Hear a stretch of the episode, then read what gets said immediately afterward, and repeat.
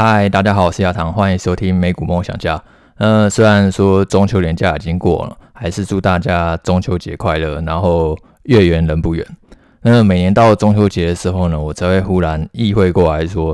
今年竟然已经过了快要四分之三了，没多久呢，十月就要开始了，然后准备跑最后一季。那其实应该很多人都有一个习惯，就是年初呢会设一个自己投资绩效目标。那我相信今年应该是有很多人都没有达标了，因为今年美股都已经走了快要十分之三，那表现就是还是蛮疲软的嘛。那坦白说，我自己也没有达到我年初绩效目标。我每一年呢都会希望说，投资报酬率呢至少要有百分之二十。那今年其实呢要达到百分之二十，那其实是非常非常困难的，特别是就是我又是以做多为主的投资人。就是今年大概要赚钱，大概就两种方式啊。第一种的话，就是全部压能源股，然后呢，要么就是你去那个呃做多美元的期货，要么就是那个你去放空，然后呢放空整个大盘。但是其实长线来看的话呢，我对于大盘就是还是蛮乐观的。所以呢，其实今年呢，就是并没有达到自己原先投资绩效预期。那刚开始投资前几年的时候啊，如果我没有达到自己投资绩效目标的时候，我都会觉得有一点失落，然后呢，会觉得说自己是不是有什么做不好的地方，然后才导致说我不能达到自己的年度目标。但是后来，其实我今天发现说，这样的想法就是并不完全是正确的，因为其实市场影响它的变数呢是非常非常的多。有些变数呢是你可以去掌控的，例如说呢，你知道呢这家公司它的那个产品啊，或者说是服务呢发展到什么样子，然后最近呢在打入什么市场，然后可能会贡献多少的营收，然后或者说是利润，然后呢最近有没有即将呢要推出什么新品，那预计呢可能会吸引多少的客群，这个是你去事前呢可以去做出一些评估的。然后呢，当你去买进的当下，你也可以去决定你的部位，然后呢决定呢要去用多少资金去做减仓。然后呢，要用什么样的条件呢去设下停损？这些呢都是你可以去控制的变数。那什么变数是你不能控制呢？例如说，像是联准会呢，它对未来货币政策的走向，然后呢，它可能货币政策走向就是看未来通膨数据。那这部分就并不是你完全能控制的，或者说最难控制的就是投资人的情绪，因为呢，很多时候呢，那个市场它就是常常都是在超涨超跌的，要么就是忽然呢非常的悲观。要么就是忽然非常的乐观，所以行情呢都是无法预测的。那所以呢，我觉得就是虽然说我们每一年可能都会给自己一个目标啊，我今年要两成啊，今年要三成，但是就算最后真的没有达到了，可是如果你真的有检讨下来，嗯，我每天都有照纪律去投资，然后我按照自己的投资原则呢去买卖，然后呢，我就是专注在自己可以控制的部分，然后其他不能控制呢，我就是顺其自然。那假设你这些都有达到的话，那投资绩效还是没有达到原本的预期，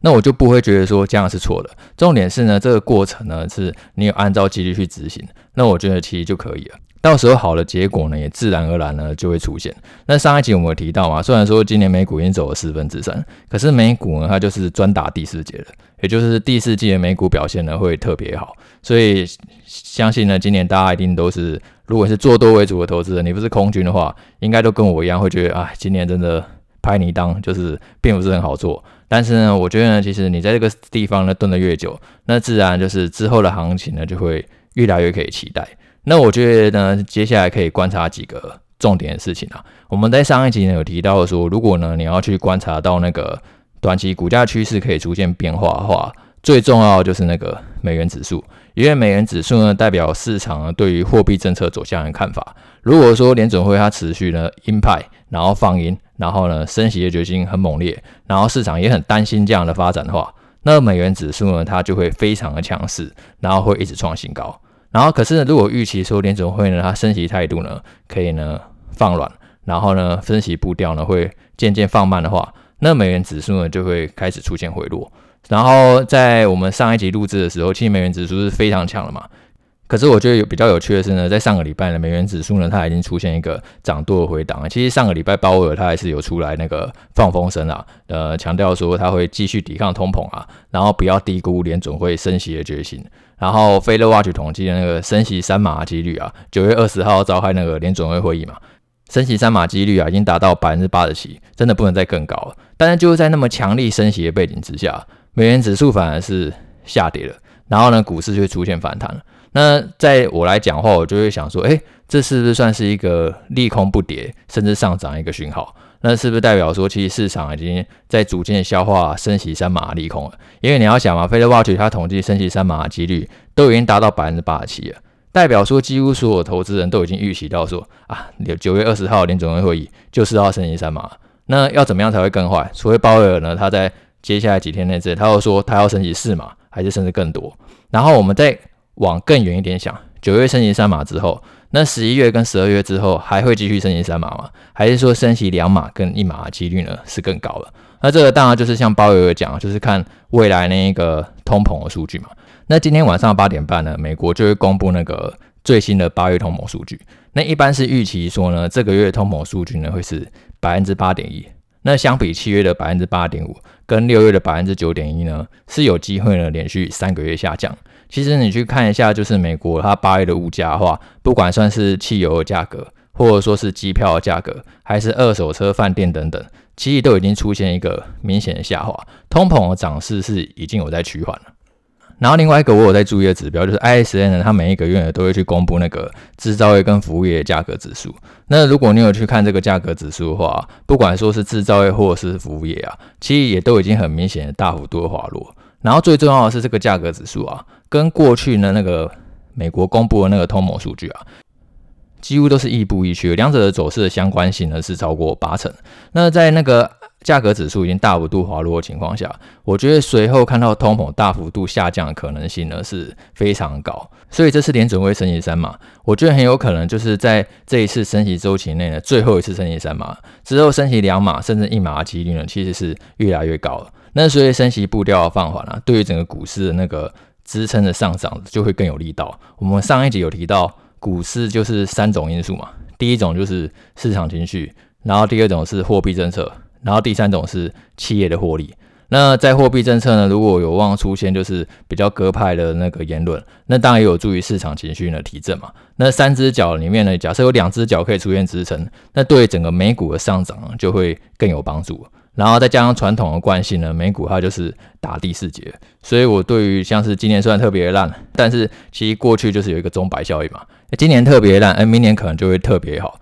所以其实我自己就是有稍微再读读看啦，然后呢，我在上个礼拜我就有开始去做一些再去加码抄底看看。当然，搞不好等一下晚上八点半通某数据公布之后，搞不好马上会被打脸也不一定。可是我觉得呢，其实抄底本来就是要去试单才知道才可以试出来的嘛。因为其实没有人可以去完全百分之百的那个掌握未来行情的变化。重点是这个位置呢，你是不是可以去做好那个风险的控管？在这个位置，你觉得胜率相对高的时候呢，你就去出手。呃，我上个礼拜还有看到那个马斯克他公布那个最新的备忘录，叫做那个知识的幻觉。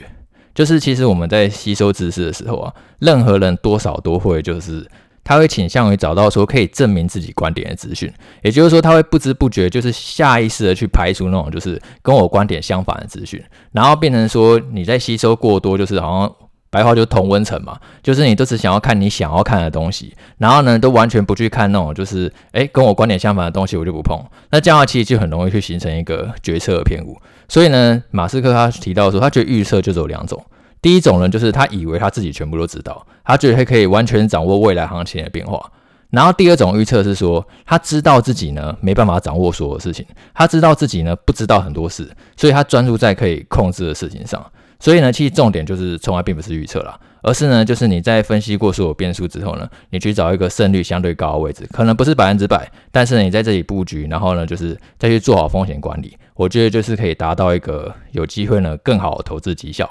那接下来我们来聊一下那个苹果。那如果各位呢有注意到苹果最近股价表现的话，应该会发现呢，其实苹果跟很多大型科技股，不管是微软、Google、特斯拉等这些公司比起来呢，表现算是非常的强了，几乎可以说是美股的那个定海神针。那实际上它也是纳斯达克指数最大的全值股啦。今年表现呢，其实苹果一直都非常的好。纳斯达克指数它已经跌超过百分之二十了，然后但是苹果它从高点呢还跌不到百分之十，然后昨天甚至大涨快要百分之四，然后就直接翻回年线上方。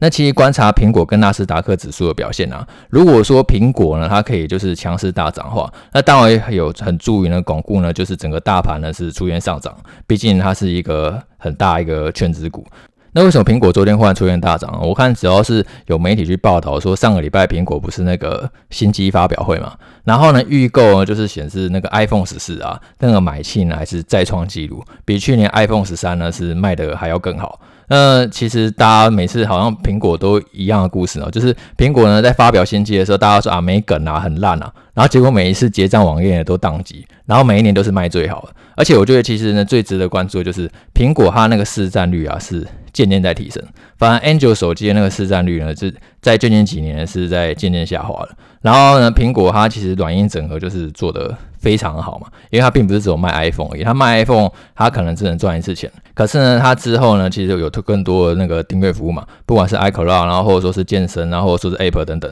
它可以呢去创造一个更多的一个稳定的收入。所以现在苹果订阅人数呢是超过八亿人，然后全球使用那个苹果装置的是超过二十亿。那所以其实这个后面的变现能力呢是非常的强。可以说，现在美股就是靠那个果粉之力在拯救了。如果果粉它可以持续展现对于苹果那个狂热还有支持的话，那对于整个全球的市场当然会有一个很大的帮助嘛。我觉得苹果它某种程度上真的很已经把那一个智慧型手机就是卖成一个精品，但是特别是这个精品它是可以那个大量生产的，也就是说呢，它那个产量呢跟那个 Toyota 一样，但是它的利润呢却跟那个法拉利一样，就是算是。很多公司当中，商业模式当中一个非常特例中的特例嘛。通常你那个产量很多的话，大家就不会认为这是精品，因为大家都买得到嘛。你不会觉得说 Toyota 是名车，然后法拉利它的那个量非常的少，你才会觉得法拉利是名车啊。但是 iPhone 它却可以同时结合到两点，明明所有人都可以拿到 iPhone，当然大家都觉得 iPhone 呢是最顶的、最棒的。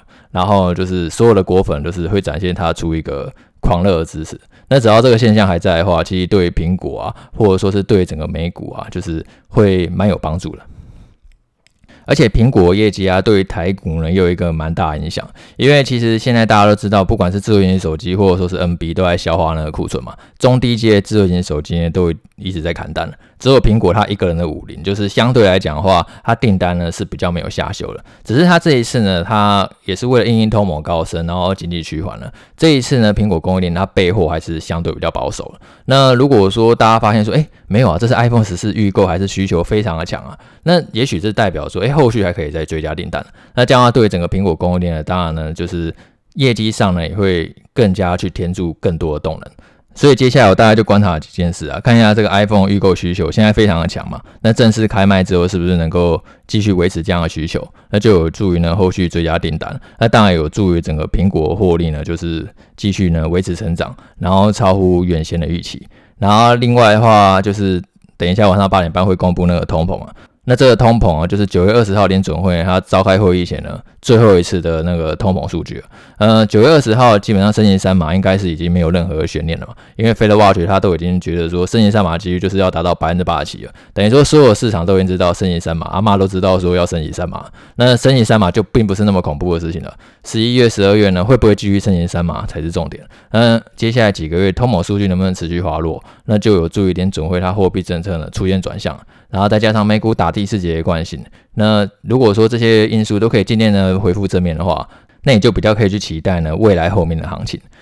那最后呢，跟大家预告，我们这周我 podcast 呢就会恢复上线。我们在上一集有先跟大家讲说，就是我之后每个礼拜五啊，会想说呢找几个我投资朋友，然后来跟大家就是分享一些不一样的投资策略，然后呢可能不一样的投资心法。让大家对于呢，不管是知识也好，或者说是经验也好呢，就是会有一些不一样的启发。那下个礼拜五呢，很荣幸呢邀请到就是我那个警大学长 Eagle 来上节目。那学长跟我一样，他过去都是在警界服务，可是后来他就选择呢放弃稳定的那个公务员的生涯，然后走上一个专职交易之路。那我也很期待呢学长的分享。那我们就礼拜五见喽，拜拜。